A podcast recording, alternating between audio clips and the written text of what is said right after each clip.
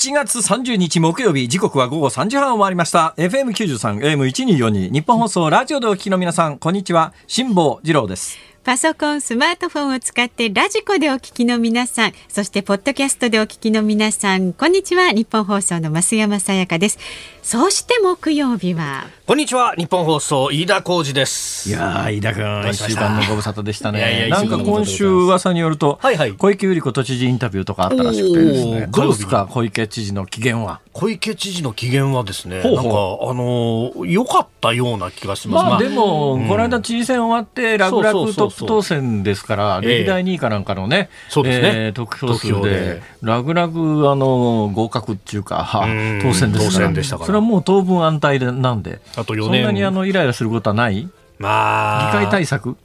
議会対策と、まあ、あと本音は多分来年6月の都議選もお視野に入れつつというところだとは思うんですけれども、まあ足元のコロナ対策何しろやんなきゃなんないっていうところでね。どうなんだろう。ゆくゆくは政界を、中央政界の仮咲きを狙ってんのかな。いやーその辺も含めていろんな憶測とかあと本も最近やたら出てますけど、あー、小池さんについて書いた本。はい。これ1ページも読んでないんだけど、噂によるとですね、ええ。あの、某、この局のアナウンス室長が読んだという噂があってですね。読みましたよじっくり。なるほど。あ、じっくり読んだんですか？じっくり読みま小したさんのこう幼い時からずっとこう育った環境どのくらい本当なんだろうな、書いてあるこそう、とが。私もそれ思うんですよ。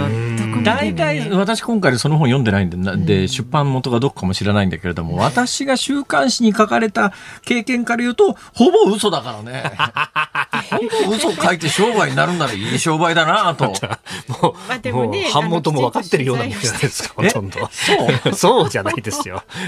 そう？まあでもね、あの、綿密な取そうなん材とですよ。、ね、そして、長きにわたり取材されてる女性の方がね書いた本。いやいや、だからその本に関しては分かんないけど、うん読んでないんだから何とも言いようがないですけどね。まあでも本当、それ以外にも、あの、私もその、知り合いの記者の方が書いた、小ええ池百合子さんのええ本、えー権力に疲れた女ってほう本とか、ほうほうほういろんな本が出てる疲れたんですか？いや疲れたって、あの、あの、タイヤード？ファ ?I am tired. タイヤード？じゃない方ですよ。タイヤード？あ、違うの？タイヤードじゃないですよ密。着する本取り付く方ですか？取り付く方のね。取り付かれたわけですね。そうそうそう、いう本。あらまあでも、あのー他にもね、あの、しこう、いろいろ取材してる人とかにも聞くとへえほう、小池さん、その、何かものすごい辛抱遠慮があるとか、えーそういうところがあるようにもちろん見えるし、そういう部分もあるけれども、一方ではあはあ、結構機械主義的にこう、パッとこう、ただ、その空気のつかみ方っていうのがものすごくうまいっていうなるほど。のをいろんなところで聞きます女帝にもね書かれてましね。ですよね。うん。女帝のあの石井太陽さんもそれを確かインタビューでもおっしゃっていたし。私の経験から言うとですね、はい。私はあの実はですね、この話前にしたかもしれませんけれども、ほう。小池百合子さんが一番政界に最初に立候補したのがお、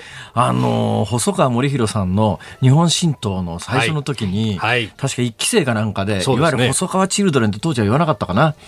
あまあ、その要するに細川さんの、あの、要するに、まあ、あある意味作ったこうグループの中から出てきてですへねえ、関西で確か立候補して、私の記憶で言うとね、阪急、今もう建て替えでなくなったけど、はい。旧阪急の上の方のレストランだかなんだかでね、え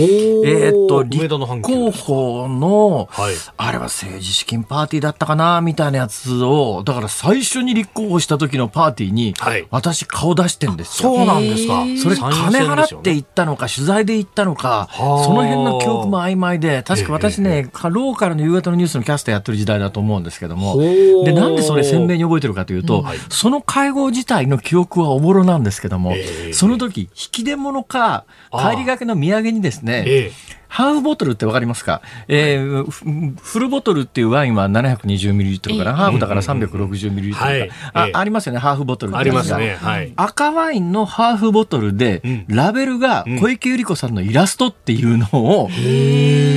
これをもらって帰ったか、そのお金出したお土産でもらったか、その辺の記憶が曖昧なんですが。持って帰ってですね、小池百合子さんのこの顔がドーンと書いてあるワインボトルがずーっとあったんですよ。家にですか？あれ、そりゃそうですよ。さ捨てるわけにもいかないし。開けずに。飲むっちゅうても、そないにうまそうな気もしないし。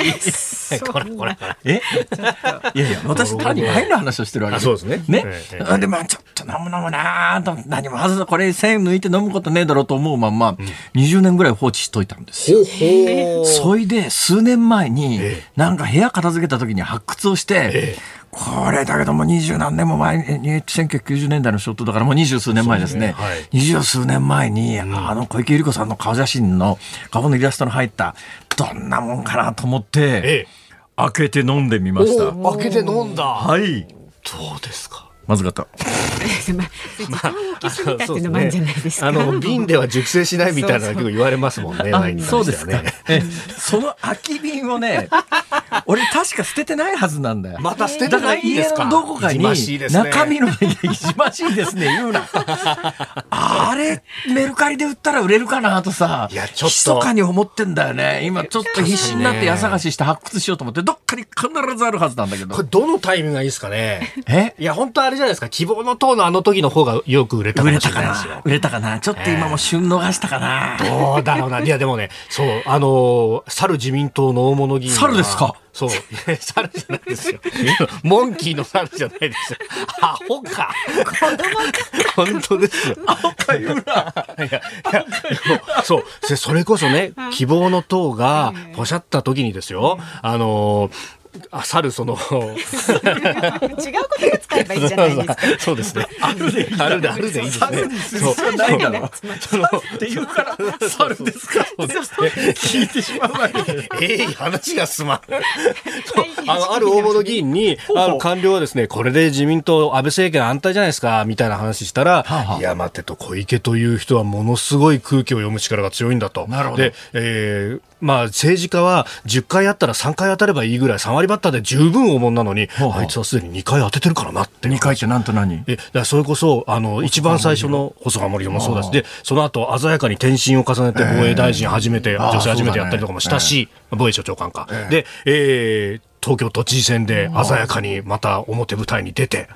2回当ててるやっぱりだけどね、安倍官邸としては、確か、あ1期目の安倍政権の時に、なんか官邸界隈に安倍小池さんいたような気がするんだよな、なんかの役職でいなかったかな。あ、それこそ、その防衛大、防衛庁長官やってたのはあ違うかな違うかな。まあだからなんかな。んかさあのなんか要するにあんだけあの時取り立ててやったのになんだよ今政府のやることいややることなすことみんなけなしやがってよみたいな雰囲気は、あの多分官邸筋にはあるんだろうなとは、あの密かに思うような話を、誰に聞いたんだっけど、飯田君に聞いたんだっけど、違うか。ちょっと。何でもかっても僕のせいにしないでくださいよ、本当に。大抵のことは、あの、飯田君のせいにしといたら、世の中丸く収まる。ね、はい。収まりがいい。ということで、ぼちぼちいきますか。はい。では、まず株、株と為替の動きをお願いします。これで飯田さんの役割になってそうですね。ごめんなさい。えー、東京株式市場日経平均株価ですが、えー、昨日と比べ57円88銭安い、えー、2万2339円23銭で、えー、取引を終えております。なるほど。えー、5日続落となっておりまして、これは2月の末以来およそ5か月ぶり、まあ新型コロナの心配だとか、えー、決算のね発表が相次いでますけれども、まあ悪い話しか聞かないっていうのもあって、あんまりところがね、えー、まあ昨日はその絵をお伝えしたんですよ。つまり、この時期っていうのは、4、5、6、4、6と言われる3か月の決算の発表時期だから、で、軒並みこの4月、5月、6月、3か月の決算がよくないんで、まあ、全日空から昨日お伝えしたのは、吉野家が、とか日産だとか、ほら、キャノンだとかって話があったじゃないですか。まあ、そんなこともあったんですが、今日新聞読んでたらね、こんな中でも、あの、儲かってる企業はそこそこあるみたいなのが逆に新聞記事になり始めてるんで、ちょっと今日ね、時間があったらそのあたり紹介していこうかなと、ぼちぼち考えております。はい。はい、えー、為替は1ドル105円25銭付近での取引、昨日のこの時間と比べて25銭ほどの円安となっております。まあまあ、でもちょっと中期で見ると円高傾向であることは間違いないですね。まあ、すね。円高というよりもどうもなんかね、最近やっぱり米中のあの摩擦で、ドルが若干弱くなってるのかなと、ね、ユーロに対しても弱くなってるよね。はい、だからこれ円高というよりも、まあ、ドル安かなっていう感じですけどね。それから小池さんですけれども、あの防衛大臣やってましたね、安倍政権時代に。防衛大臣。はい。うん、そうなんだよ。防衛大臣、防衛大臣にしてやったのに。読むてんじゃねえのかな？あるのかな？猿筋に聞いたんですよ。猿言うてもモンキーちゃうよ。はい。天この後3時台のね、ズームはですね、いいですか？きついね、割とね。9月に行われます予定の香香港の議会選挙が1年延期される見通しになったというニュースで4時台は感染拡大が続く新型コロナウイルスにズームします今肝に銘じておくべきは何なのか辛坊さんズバッと解説します、え いやじゃないですよ。ってどういうことちゃんとズバッと解説しますよいやだってさもうなんかねもう最近呆れ果ててねテレビのニュースとかワイドショー見てるとねまだやってんのかこんなことというね。何なんだよもう実際にあの現場で起きてること分かってねえんじゃないのかと思うことが、えーたくさんありますが。そんな気持ちもねぶつけてください。あちなみに今日あたりもあれだよね、はい。あのその辺の銀座あたりのオープンカフェみたいなところはもう3つ3つの満杯だよね。あー確かに。だけど3つ3つのオープンあの満杯なんだけれども、今まだね東京の気温が今現在で75度ぐらいなんですよ。またまたまたまた。また。あごめん25度ぐらいです。なのかと思ったじゃないんですか？いやいや僕ねあのよくねあのフェレンハイトっていうあのほら あのあのええほら温度はえ F と C とあるじゃないですか。だから一瞬間見た瞬間にね僕ほらあの海外生活がなかったから パッとフェレンハイトかなと思って。そっちが目に入っちゃうんだよね。えー摂氏だと25度。25度ということははいつまりエアコンかけずになんとかなるんですよ。だからそうなんです。風もあるから、今日あたりはオープンカフェで窓全開にして、はい。風通しよくしといたら、まあそれほど、まあ、あの苦労せずにはい。ご飯が食べられてて3つ3つなんですけども、はい。これだけど今後梅雨明けして今日梅雨明けした？まだです。あの関東はまだですね。関東まだ、はい。もうそろそろ梅雨明けっぽい雰囲気になりつつあるよね。ん。どうなのかしら。まあまあこの後梅雨明けして、はい気温がぐーっと上がり始めた時に、はい。いや、これ、いくらオープンカフェで窓開けといたって気温が35度とかなったら、それは辛いから、どうしたって締め切ってエアコンつけたくなるよね。その時に何が起きるかっていうのは、ちょっとやっぱり、ん今日のあの3つ3つのオープンカフェ見てると、これちょっとかなり心配なんじゃね？みたいな気はしますけどね。いい。あと今日はですね5時台にあの急遽行われることになりましたその小池都知事の会見もライブでお伝えしていきます。ラジオをお聞きのあなたもご意見をお寄せください。メールは zoom zoom アットマーク 1242.com ツイッターはハッシュタグ漢字で辛坊治郎カタカナでズーム。ハッシュタグ辛坊治郎ズームでつぶやいてください。お待ちしています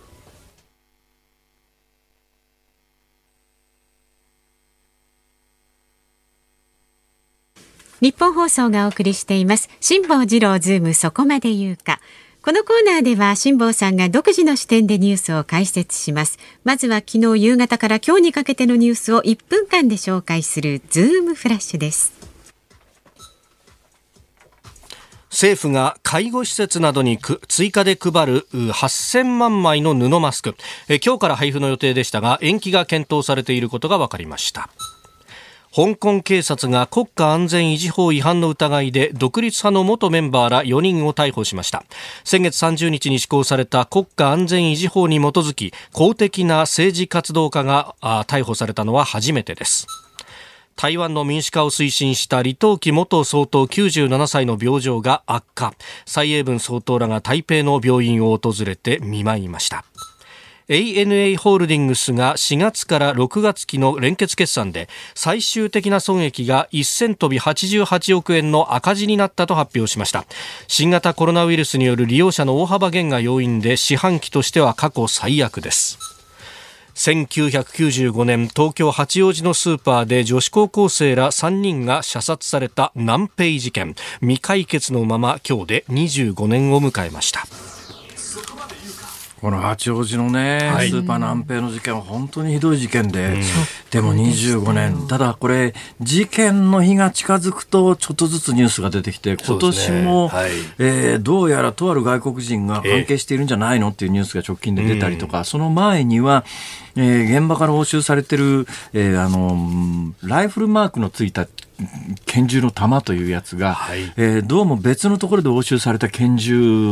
のライフルママーク、はい、あのピストルとかライフルにはですね弾がまっすぐ飛ぶように、はい、内側にこう線状って言って要するに溝が切ってあるんですよ。でこのえ兵ですか？そうなんですか。ああこれいやいやだからそれが分かんないと、この手のニュース全部分かんないよね。そうですね確かに、ね、分かりました。じゃあ一応あの兵の方がいらっしゃるようですので、若干解説しますとですね銃の中にあそこのこう弾が出るところありますね。弾の出る筒みたいなやつがありますね。あれがまあライフルは長いよね。ピストルだと短いよね。短くてもあそこにはあのこう螺旋が切ってあるんですよ。緩やかな螺旋が。ね、その緩やかな螺旋がなんで切ってあるかというと、弾が出るときにその螺旋に沿って弾が回転しながら飛び出すんです。で、弾に回転力をつけないと、まっすぐ飛ばないんですよ。で、えー、あの、ちゃんとした密造拳銃でライフルマークのないやつもありますけれども、ライフルのその戦場痕がな、戦場が。ないやつありますけれども、それで、それ、銃器によって微妙に違うので、ある銃器から発射されると、現場に残される弾には、そこの発射するときについた溝がつくのね。この溝で、どの銃器から発射されたかというのを特定することができるんです。これ、戦場の後だから戦場痕っていうんですね。で、今回、えー、どうもおそらくその事件に、スーパー南平事件に使われたんじゃないの？っていう弾と、はい、えー、その戦場痕と一致するピストルはもうすでに押収されてると。ただ、それを持っていた暴力団員は、この拳銃はどっから入手したかは絶対言えないって言って喋らないって話なんですが、まあ、同じようなルートからどうもとある外国人が関わってるんじゃないの？っていう話が、はい、ただ、飯田君、毎年出てくるんだけど、これ解決につながんないんだよね。そうなんですよね。ほぼ特定してるみたいな、そして海外にいるんじゃないかみたいなとか、いろんな話が出るんですけどね、これ。まあ、とにかく何としてでも、うん何年かかっても、ただまあこれ、あの、今もあの一部のね、この手の凶悪犯罪に関しては時効がなくなりましたんで、はい、ただ時効がなくなって、あの、ちゃんといつまでたっても犯人を処罰することができる、そういうチャンスが残っているということは素晴らしい反面、うん捜査に当たってる警察官の皆さんは終わりがないわけで、ずっとやってなきゃいけないっていう、そういうこともあって、これなかなか現場の皆さん大変ですね。モチベーション保つだけでも大変だろうと思いますが。で、今上がってるニュースの中でも一つ一つ解説すれば一個一個で1時間も喋れるな。その一つ前のニュースでね、えー、さっきちょっと冒頭お話しました、アナがやっぱり 4, 月、4月、6月、四六と言われる、え年度の最初の3か月の決算で1000億円の赤字という、1000億円を超える赤字という話がありましたが、はい、今日見てたらですね、ええ、昨日あたりは、まあ、この企業も、あの企業も、その企業も調子悪いよみたいなニュースがばっかりだったんですが、今日ね、経済新聞読んでたらね、ええいや、そうとばかりは限らないと、うんうんうん、パンパシフィックインターナショナルっていうところは、実はむっちゃ儲かってんじゃないのって話でですね、はいはいはい、パンパシフィックインターナショナルって何の会社か分かる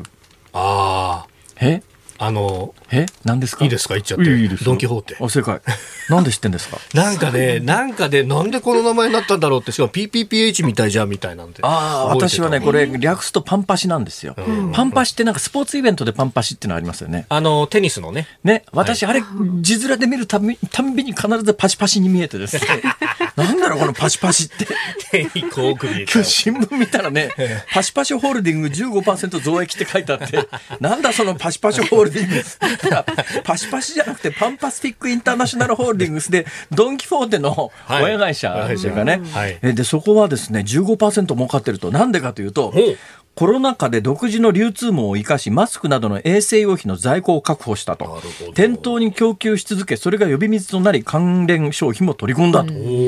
それから、ドンキでテレビ会議用のカメラやイヤホンといった在宅勤務に伴う、使う商品の販売が増えたと。なるほど。それからね、増えてるのがね、ユニーってあのスーパーありますね。はいはい、はい、あそこもね、食品を中心に生活必需品の売り上げを伸ばしてるそうですよ。4月はね、やっぱり外食自粛がたたって若干あの需要減だったらしいですけれども、えー、えー、でも5月、6月、夏物医療の肌着、部屋着などで売り上げが持ち直してきているということで、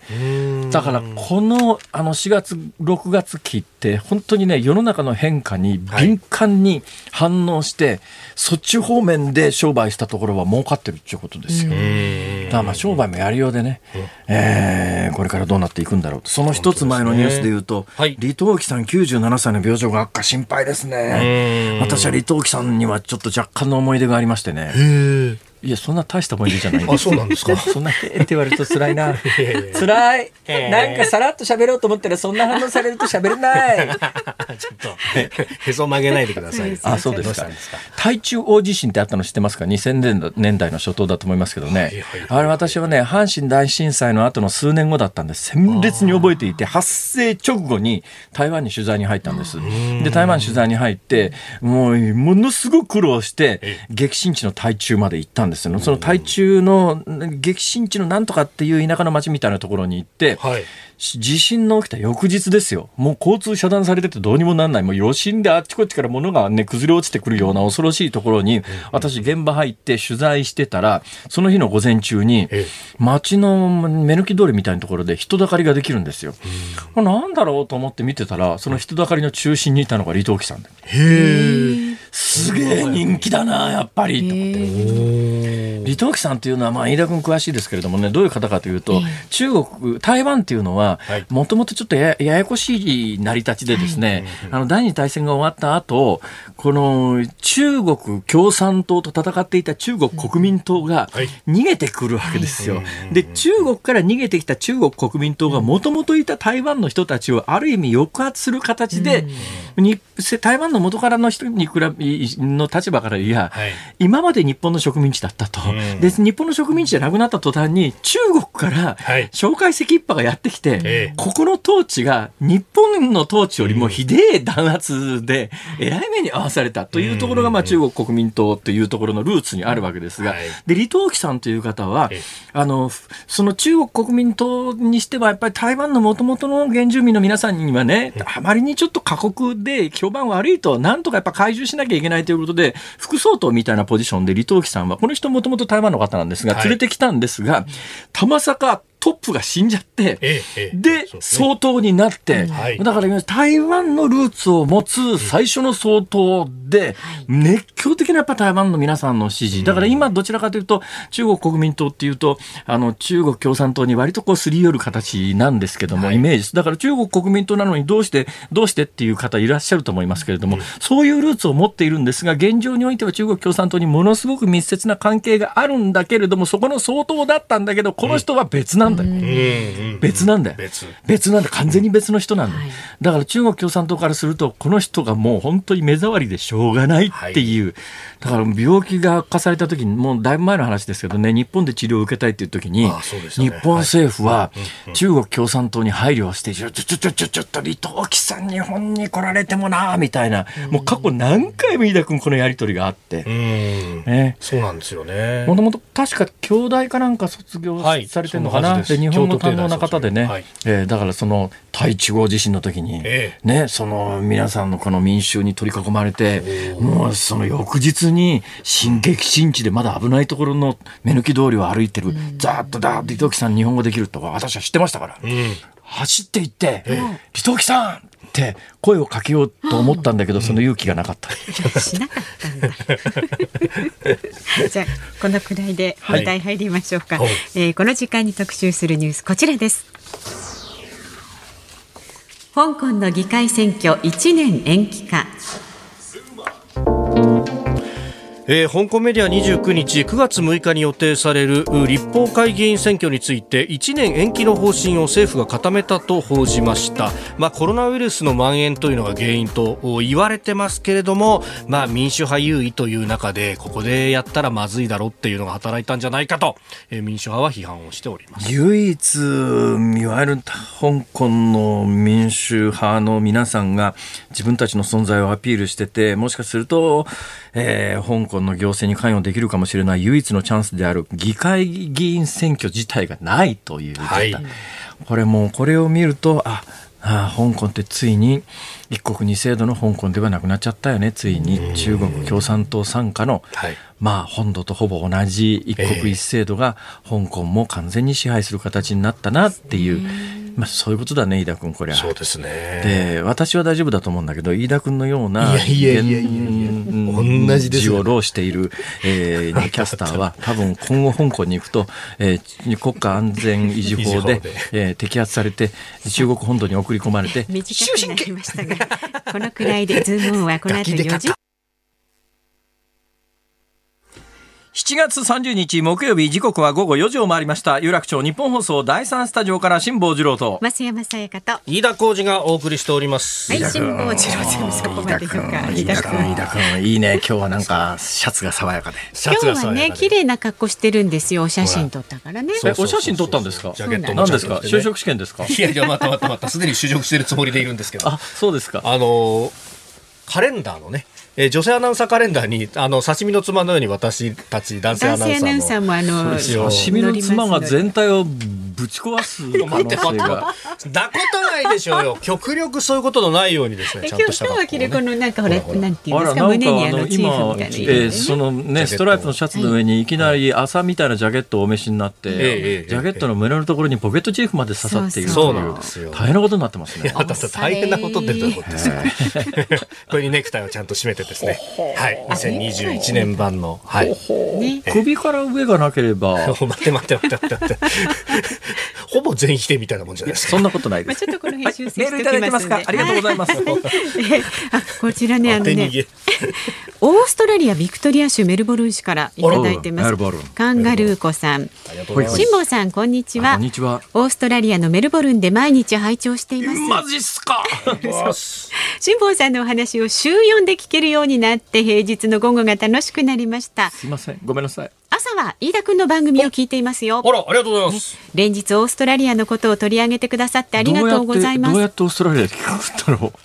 うん、まあ、わこの番組も朝の番組もポッドキャストとかね。あ、そうか。ポッドキャストならね。はいはい、ありがとうございます。昨日もね確かにオーストラリアについて触れましたがここメルボルンは7月6日から2回目のロックダウンですが一向に改善されている様子はありませんねで今回は8月17日までの6週間の予定ですがあと3週間ほどでの解除は厳しいだろうという声も上がっています。でマスク着用義務は、えー今メルボルン近郊のみなんですが来週月曜日の午前0時からは全部の週になりますと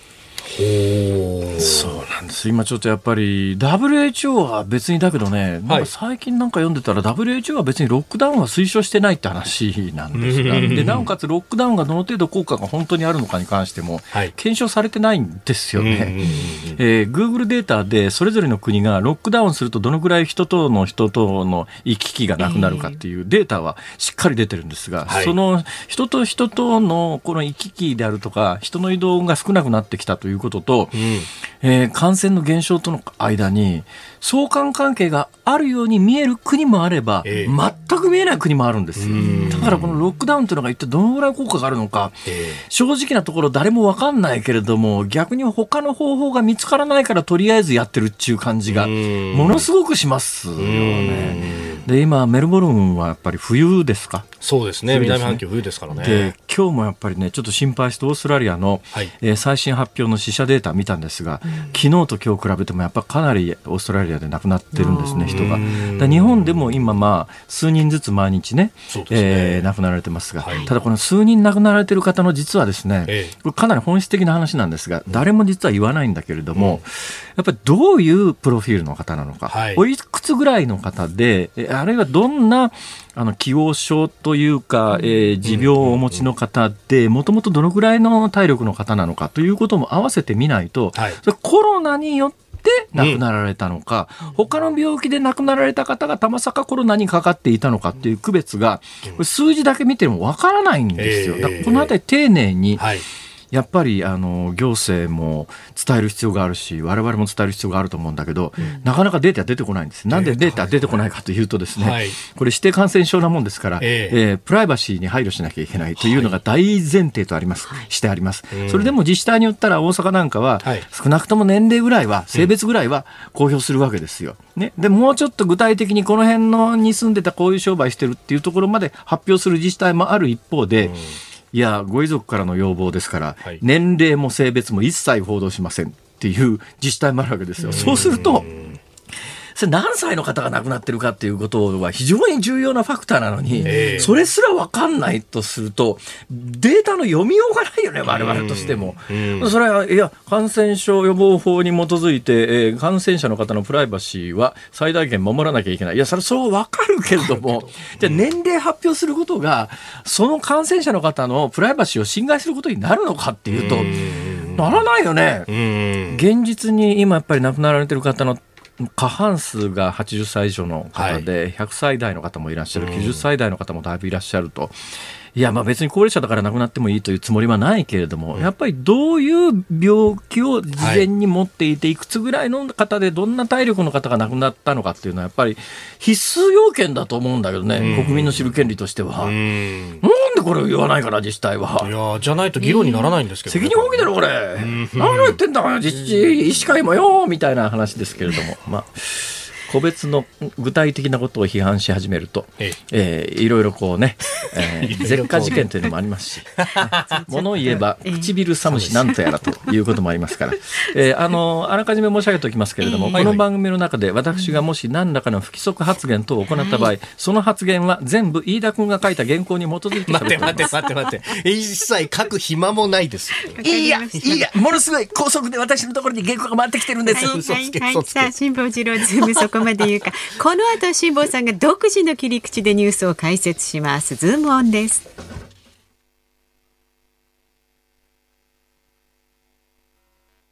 辛坊さんが独自の視点でニュースを解説するズーム。いやいや、あのですね、毎週木曜日はですね、私が独自の視点ではなくて、飯田浩司君が週に1回わざわざ出てきてくれてるわけですから、やっぱり飯田浩司君独自の視点で解説していただいて、でも飯田君は言うてもサラリーマンですから、だからね、発言できる限界がおのずとこう自分の中で、あの、ノリって、ノリってわかりますか？境界線限度のことをノリっていうね、言葉がありますが、ノリみたいなものを決めて喋ってるんだと思いますよ。私も朝の番組は、えー、毎朝毎朝全部聞いてるわけじゃありませんけれども、なかなかね、局員のキャスターが朝やっぱり報道系中心の番組を喋るということは、かなりリスクもあるし、社内的な圧力、圧力みたいなものを当然こう考えながら喋らなきゃいけないというところで、ものすごく気を使ってるのがね、手に取るように分かる時があるんですが、だからこの番組に関しては、もう飯田君、ノリを取り払って好きに喋ってもらって構いませんから。全部辛坊さんが。もう大丈夫です。責任を。何かあったら全部の責任はですね、アナウンス室長に聞いてもらったという。今度私に転嫁ですか？やめてください。もう全部僕にパスするの飽きてきたからってと、手当たり次第にみたいなやめなさいよ。ちょっと知りません。ということで木曜日はそういう趣旨で参ります。はい。総務責任体制。本当ですね。特集するニュースこちらです。新型コロナウイルス東京や大阪でおよそ6割が感染経路不明新型コロナウイルスの感染拡大が続く中感染経路がわからない人の増加が各地で目立っております。えー、28日、おとといまでの1週間で見ますと東京で59%ほぼ6割の方が感染経路不明、えー、大阪が同66%愛知63%福岡51%と、えー、クラスター対策だけでは追い切れないんじゃないかと朝日新聞が報じております。クラスター対策だけでは、おえ追い切れない？そんなもん今に始まったことじゃないだろ。う前から分かってるだろうそもそも、ね。はい、そもそもこれだけの確率で、えー、陽性者が見つかってるわけですよ。大阪なんかあの、先週末の段階で大阪南の繁華街に、えー、PCR 検査所っていうやつを設けてですね、はい、はい、もうウェルカムだから皆さん来て検査してくださいねっつったら南界隈で、あの飲食店で働いてる若者がどっかーんと押し寄せてるんですよ、だけどまあ先着毎日90人かなんか制限はついてますが、調べてみたら2割感染してましたっていう話すごい効率だよな。そうですね。となると、その玉坂90人来たその人たちだけが2割感染で、他に全く感染してないとは、常識的には思えないわけで、相当程度感染が広がっているんだということを考慮すると、はい、その玉坂90人に選ばれて、そこから出て2割、これ全体の、これ毎日積み重ねることによって、どのぐらい感染が広がっているのかということを調べる、そういうことを知る指標としてはとても大切だけれども、じゃあそれクラスターを探すためと称して、そこで陽性になった人を追跡して、これ大変なんですよ。一人陽性者が出ると、もう保健所は、その周りの人間、濃厚接触者全部洗い出して、で、その人たち全部呼んできて PCR 検査を受けてもらって、一人でも陽性が出たら、さらにその陽性の人が過去に遡って濃厚接触者がどういたんだっていうことを、もうそれを全部やらなきゃいけないわけですよ。とんでもない、こんなことしたら保健所パンクするだろうって、今の勢いだったらパンクするよね。そうですね。実際完全にパンクしてるだろうと思うのは、これ実際先週末に某中京地区で実際にあった話ですけれども、もうあの中京地区は、あのね、これちょっと東京と名古屋に関して言うと、はい。愛知かに関して言うとね、菅官房長官が先週末かな今週初めぐらいにかなり不快感を表したことがあって何かというとですね、はい。これだけ政府がね、あの、軽症者向けのホテルみたいなものをちゃんと準備しとけって、金は国が出すからって言ってんのに、東京や愛知はそれを用意してなくて、で、東京も愛知も、もうどうしてるかというと、これはもうだけどね、あの、お医者さんの側にも事情があるわけですよ。ええね、え今、病院どこも儲かってないですよ。どこも病儲かってない。特にあのコロナの感染病棟を作ってるところなんか全くお金にならない。まあ、一つは風評被害で他の、えー患者さんも来ないっていうところもありますが、はいえーそれと同時にですね、あの一時期ガーッと感染者が減った時に、病院のベッドがガラガラになっちゃって、だけはいどまあ一定数は確保しとかなきゃいけないっていうので、ガラガラになっちゃうと、商売に差し掛か差し支えるわけで、ええこれ、ええあの、無症状であろうと、軽症であろうと、感染が出たっていうと、どんどん病院を送り込む。はいとベッドがガンガン埋まっていくわけですよ。で、その段階で、えーあじゃあもうホテル行く人いなくなりましたから、ホテルはもういいですよねっつってガンガン契約打ち切って、はい。で、今回ざーっとそうやって PCR 検査大量に増やして、無症状の感染者洗い出すことで、何が起きたかというと、その人たち、一応今の感染症予防法の建前から言うと原則隔離ですから、はい。えーこれがね、無症状というの、無症状感染者という言い方がありますが、うん。ここがね、かなり曖昧な表現だなと思うのは、無症状で PC PCR 検査で陽性になった人が本当に感染してるのかどうなのかっていうところが、これ医学的にはかなりむず実は難しいんですよ。んまあ、例えばね、喉の奥の PCR 検査やりますよね。はいえー鼻の奥の PCR 検査しますね。最近唾液が導入されました。だけど、これ何を使っていいかまで厚生労働省が全部決めなきゃいけない。決めるなんてことしてますから。そうすると、あの、まあ、い今やっと唾液で検査できるようになりましたけど、ついこの間までん綿棒で鼻の奥の粘膜なんですが、この綿棒ってどのぐらいの長さのものか知ってます？結構長いような。いや、長い長い。だから、いわゆるその100円ショップで売ってるような綿棒あるじゃないですか。ね、ちょっとその耳掃除するような綿棒。はいあんなものと長さ全然違うんですよ。長さあれの倍ぐらいあるやつを、鼻の奥からもう耳の下ぐらいのところまでぐいぐい入れてって、痛いですね。痛いな、痛いんこれでね。、これをやらなきゃいけないわけですね。で、これがね、建前と本音と、これがまあ乖離してるところもありますけれども、この人もしかすると、濃厚接触者で感染してるかもしれないと思ったら、その綿棒を突っ込む人は、全身防護服でやんなきゃいけないいんや、そうですね。飛沫が飛ぶ可能そうじゃなくて。ただの一般人に検査するときにはそのまんまなんだけど、その人が感染してるかしてないかのリスクなんか分かんないわけですよ、それ。だけど鼻の奥まで突っ込んだらくしゃみするよね、それ。間違いなくしますね。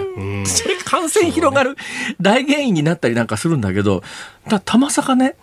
新宿のクラスターなんかが私典型例だと思うんだけど、はい。あの、大量にウイルスばらまく人がこの病気ではどうもいると。うんで、よく言われてるのは発症の前2日、発症してからあと2日ぐらいに4日ぐらいはかなりの大量のウイルスをまく感染者がいることは確かですね。だ体内って、ウイルスってどういう仕組みになってるかというと、例えば鼻の奥の粘膜で最初に取り付いて、その細胞の中に入り込んで、その細胞がウイルスの製造工場になるわけですよ。で、製造してウイルスバーンと撒いて、それがまあ体のいろんなところに行って、どんどん増殖すると、まあ熱が出たりいろんな症状が出始めるわけですけれども、その粘膜の中の細胞でまあ増殖わーっとしたやつを綿棒で拾ってる場合には確かに感染者を拾いましたなんだけれども、そのスーパースプレッダーみたいな人がバンバンその狭い空間でウイルスばらまき倒したウイルスを吸い込むよね。だから鼻の奥の粘膜にもつくわけですよ。綿棒を突っ込んだ時に、そこにウイルスがあるということは PCR 検査で確認できるんだけど、はい。その人の体内でウイルスが本当に増殖して他人に移すような状況の感染者になってるかどうかまでは PCR 検査ではわからないんで、大量の感染者出てるけれども、無症状という人たちが、はい。ね、感染してるけれども無症状なのか、たまさか PCR 検査でウイルスが確認されただけで、本来の意味での感染者ではないのかもしれないというようなことまで考えると、うん。うん。うん。ここれ今みたいにそういう人たち大量にあぶり出してそれでもウイルスが鼻の奥から出たら一応陽性ということにしたら今の法律の建前は隔離しなきゃいけないわけですよ。うん、ほいで東京都なんかはまあそれはホテル用意してましたなんだけれども、うん、まあホテル患者がずっとその陽性者が減ってきたんで、はい、とにかく陽性になると病院に送り込む。うん、ホテルが空き室ばっかりになって、うん、そんなもん空き室ばっかりに金なんか払えるかよって言って東京はどんどんそっちの方を閉鎖していったら、はい今回、ダーンとその陽性者が増えたんで、はい、えー、その病院の方が足りなくなって、じゃあそのホテルの方に行こうって言ったんだけど、ホテルの部屋がもう足りないからって、うんうん、で、東京でそんな状況です。すね、愛知県もそんな状況です。今週になって東京3件。えー、火曜日にそうなんです、そうなんです。で、その狭間の先週前、末から今週の間に何が起きてるかというと、その、陽性になったんだけど、はい、収容してくれるとこはないわけですよ。えーえー、ほんで、まあ、家にも、まあ、いろんな理由があって帰れない。え病院も収容してくれない。ホテルもない。結局、まあ、保健所は何とかするっつうたってさっきみみたいな理由でパンパンになってますから、そんなもん全員のきめ細かいケアなんかできない、行き場なくしちゃって、もうあの、路上でそれこそ過ごすみたいな週末で、やっと週明け入院できましたみたいなケースが現実に起きてるわけですよ。そんなことしたら、鼻風邪だって重症化するだろうそういうことです ね。またここのところ結構夜中寒かったりしますからね。だから、あの、私何回も言ってます。この病気は、ごく一部重症化して、で、さらにその一、ごく一部、あの、手当に失敗したり、あるいはまあ80歳以上ご高齢だとか、他に持病があるとかっていうことになると、亡くなる方もいらっしゃいます。できるだけ、あの、本来亡くならなくても済む命を救うためには、あの、重症化した方を適切な医療ラインに乗せるということが必要なんだけれども、先週末に起きてることは、軽症者や無症状者で病院がいっぱいになってて、はい、重症になりそうな人や重症になってる人を病院にすぐに収容できないで、ギリギリのところ、こんなことしてたらそのうち人が死ぬぞと。そう。で、その状況を作り出してるのは、はい、あの、見かけ上の感染者増やして、なおかつ症状のない人まで病院に収容するみたいなアホなことを続けていたからその結果になってんじゃないのっていうところを、うん、あの、ちゃんと見ないと。うん、で、多くのあ幸いなことに今のところよ、今後どうなるか分かりませんよ、はい、ウイルスだって変異しますから、だけど今のところ、まあ、1万人ぐらいの方が PCR 検査で30歳未満であの陽性が確認されてますが、亡くなられているのは糖尿病の持病を持ってらした28歳のお相撲さん1人ですから、はい、後の方は誰も1人、1万人ぐらい、多分ね、1万人近くもいると思いますよ、30歳未満の PCR 検査で明らかになった、えーえー、陽性者。だけど、要するに持病糖尿病の持病のあるお相撲さん1人だけなんですよ。うん。うん、だそういう病気なんですが、そういう病気にもかかわらず、その世代の人も全員病院に入れるとかっていうようなことをしてりゃ、はい、医療崩壊するだろう。うんうんうん、そう。でしかもあの患者を受け入れることで病院は経営も圧迫されて、えー、看護師さんにあの、ボーナスが出ないみたいなことになっちゃうんですが、あの、コロナ専門病院を作るっていう話東京ね。東京ね。はい、あの、この間インタビューの時も聞いたんですけど、まあ、あの、結構、まあ、自信満々というかですね、えー、もう早急にやるんだというふうに知事は言っていて、まあ、確かにあの、6次補正が今週の月曜に通ったんですけれども、都議会のですね。えー、で、それの中に調査費という形で、あの、かなりお金は積まれていて、まあ、ただ、ね、いつできるのかっていうのはもう先に確かにね、あの、圧力が多いです。で、うん、私はなんだかんだ言いながらね、あの、大阪方式で成功してるなっていうのは、これまあ、あの、結構ね、大阪方式でもこれ、うまくいってますよっていうと、うん、あの、批判も受けたりなんかするんですが、現実に大阪で何が起きてるかというと、大阪、はい、大阪で重曹市民病院という市民病院、一棟丸ごとコロナ専門病院にしちゃったんですが、だけど、この間までその PCR 検査の件数もそんなになかったし、陽性者もいなかった時なんかガラガラですよ。誰一人いないって、無駄じゃねええかっていう声は確かにある。今でもある。うん、だから、えー、最近ね、外来も閉じてたやつは、外来の一般診療を始めましょうかっていう話にはなってるんですけど、ただまあその重曹市民病院は原則コロナの、で、総合病院だから、総合病院なんで、基本的にまあ今どういうことが起きてるかというと、大阪で発熱してます。病院の入り口で弾かれます。PCR 検査行きました。陽性になりました。その時に、他の持病があったりなんかすると、いろんな手当も含めてしなきゃいけないという時に、重曹市民病院、総合病院ですから、そっちへ運んでいってっていう、だから受け入れ先がないっていうことがない。で、さっきみたいに、あの、軽症の方で若年層で、えー、あるいはもう全く無症状がなくて、たまたまウイルスが出ちゃっただけの人かもしれないというような人たちは、えー、それ以外のラインに乗せてっていうことをすると、まあまあ、今の流れで今ぐらいのペースの増加率だったら医療が崩壊するっていうことはそうそうないんですが、うん、東京はそれしてないもんだから、もう現場えらいことになってるっていう。各病院がちょっとずつちょっとずつ病床を作ってるんで、あの、他の患者さんたち、まあ持病を抱えてらっしゃる、あるいは手術を待ってる人たちとかが手術をどんどん後ろに回したりなんかして、場合によっては深刻な状況になるとか、経営も圧迫されるとか、だこれ専門病院作った方が、他の病院は他の医療にガッと集中できるんで、そっちの方がうまくいくだろうっていうのは東京都医師会も指摘はしてるんですよね。現実にあってはいけないことだとは言いながら風評被害というのは現実にあるわけですから、ね、あの病院はコロナの患者がいるぞっていうだけで、はい、まあ患者が敬遠していかないっていうようなことになると経営問題になると、うん、そうすると病院は、いや、うちはそのコロナの患者がいるということを隠すって、それ調べればわかるんだけどね、うん、それは公表されてるんだけど、でも隠すみたいな話になって、ええ、なんか妙なことになってる。だからそのあたりの構造っていうのは何が原因なんだというのを、はい、だからこの病気がどのくらい恐ろしい病気で、どういう人たちをどうやって守らなきゃいけない病気なのかというところのコンセンサスが、はい、その医療の世界も含めてないんだよ。で現実に実はその若年層に関してはこういう病気なんだ、はい、いやそれでも若年層っつったら高齢者にうつす可能性がそれはそうなんだけど、じゃあその無症状でたまさか PCR 検査で鼻の奥のウイルス拾っちゃったような人たちを隔離するような必要があるのかっていう、ね、それも病院に入れて入院さす必要があるのかっていう、この辺りの冷静な議論なくてどんどんそれ病院に受け入れといて、いや医療が崩壊しか,、ま、しかかってますっていうこの言い方はおかしいだろうで PCR 検査を増やせばいいだろうっていう議論あるんですけど増やせば増やすほどそうやって、まあ、ある意味本当は外れかもしれないけど使用しなきゃならないっていう人が増えるんですがそれに関してお医者さんたちはじゃああの当たりを少しでも当たりの確率を増やすためには熱のある人からやりましょうねとかそういうことをこうやろうとするんですがそうするとなんで俺はできないんだみたいな批判もどんどん出てきてしまって今ニッチもサッチもいかないっていう感じになってますね。昨日一昨日私新聞読んでて愕然としたんですけどね、ははある新聞読んでたら感染症の専門家の方がですね PCR 検査はもうとにかく増やしてですねそうすると PCR 検査が一定数以上できるようになったらもうとにかくあの高齢者に移すと大変なことになる日本の介護施設の職員全員に PCR 検査を施すことができるようになれば高齢者に移さないで済むようになりますって聞くと一瞬ふんと思うだろ？介護職員って何人いるか知ってる？